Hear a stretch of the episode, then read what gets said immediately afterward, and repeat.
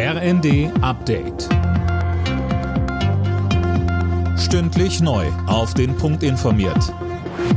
Ich bin Daniel Stuckenberg. Guten Tag. Bundeskanzler Scholz sieht Deutschland in Sachen Energiesicherheit für den Winter gut gerüstet. Das hat er nach der Klausurtagung der Ampelkoalition auf Schloss Meseberg gesagt. Unter anderem sei man bei der Befüllung der Gasspeicher gut vorangekommen. Ein weiteres Paket mit finanziellen Entlastungen für Bürger und Unternehmen wird auf den Weg gebracht, so Scholz. Sodass wir nicht nur eine ausreichende Versorgung mit Energie haben, sondern auch ein wirtschaftliches und soziales Umfeld, das für alle Bürgerinnen und Bürger und für die Unternehmen gute Perspektiven beinhaltet, auch wenn die Zeiten schwer sind. Und diese Arbeit werden wir bald abschließen. Die Welt trauert um Michail Gorbatschow. Der letzte Präsident der Sowjetunion und Friedensnobelpreisträger ist im Alter von 91 Jahren gestorben.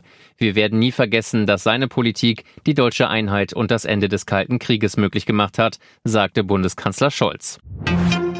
Russland hat die Gaslieferungen über Nord Stream 1 in der Nacht erneut gestoppt. Drei Tage wird laut dem russischen Energiekonzern Gazprom kein Gas durch die Pipeline fließen.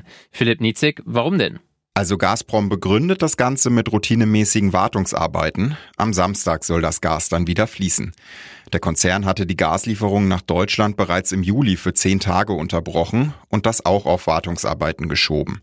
In den letzten Monaten hat Russland den Gasfluss über Nord Stream 1 massiv gedrosselt. Zuletzt kamen nur noch 20 Prozent der möglichen Liefermenge durch die Pipeline.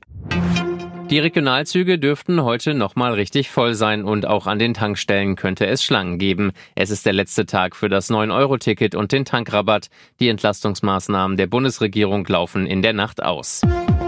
Alle Nachrichten auf rnd.de